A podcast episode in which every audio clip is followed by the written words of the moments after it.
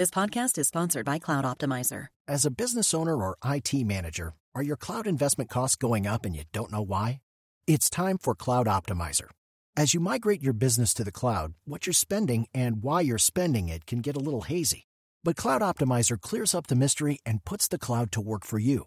Cloud Optimizer starts by analyzing usage patterns, right sizing resources, leveraging discounts you may not be aware of, implementing automation, and much more. And by reducing unnecessary expenses and maximizing performance, Cloud Optimizer guarantees you a savings of five times what you spend for their service. As you utilize cloud based services more and more, you don't have to lose sight or control of your spend. You can stay agile, streamline your costs, and optimize your performance, plus save significant money with Cloud Optimizer.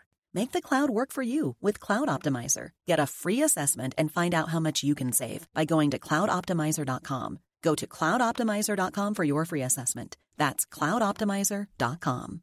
Today is November 8th, and you were listening to Transport Topics. I'm Esmeralda Leon. In the face of continued economic obstacles, has truck leasing become more attractive to fleet owners? Host Michael Freeze speaks with executives from Penske Truck Leasing and Fleet Advantage. Listen to our Road Signs podcast at ttn.ws slash episode 70. Now let's dive into the day's top stories. Truck drivers traveling alone in their cabs are exempt from a new interim final rule mandating that employees for large private companies get COVID 19 vaccinations, according to a statement by U.S. Labor Secretary Marty Walsh. The Occupational Safety and Health Administration on November 4th announced the rule mandating that private companies with 100 or more employees ensure that their workers are COVID 19 vaccinated, or if not, are tested at least weekly. The rule is set to take effect January 4th. But most truck drivers would fall under a provision stating the possibility that employees who work alone or outside could be exempt.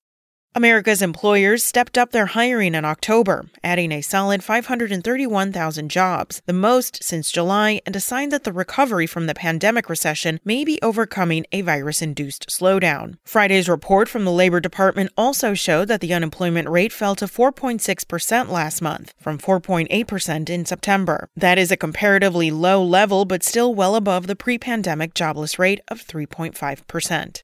Despite a positive outlook in the short term, freight markets will continue to experience tight capacity that will be exacerbated by a labor shortage, logistics experts say. As these issues persist, technological solutions are increasingly helping shippers and carriers manage a boisterous business climate in which spot freight plays a prominent role. Take a deeper dive into our look at the spot market in this week's feature story, now in print and online.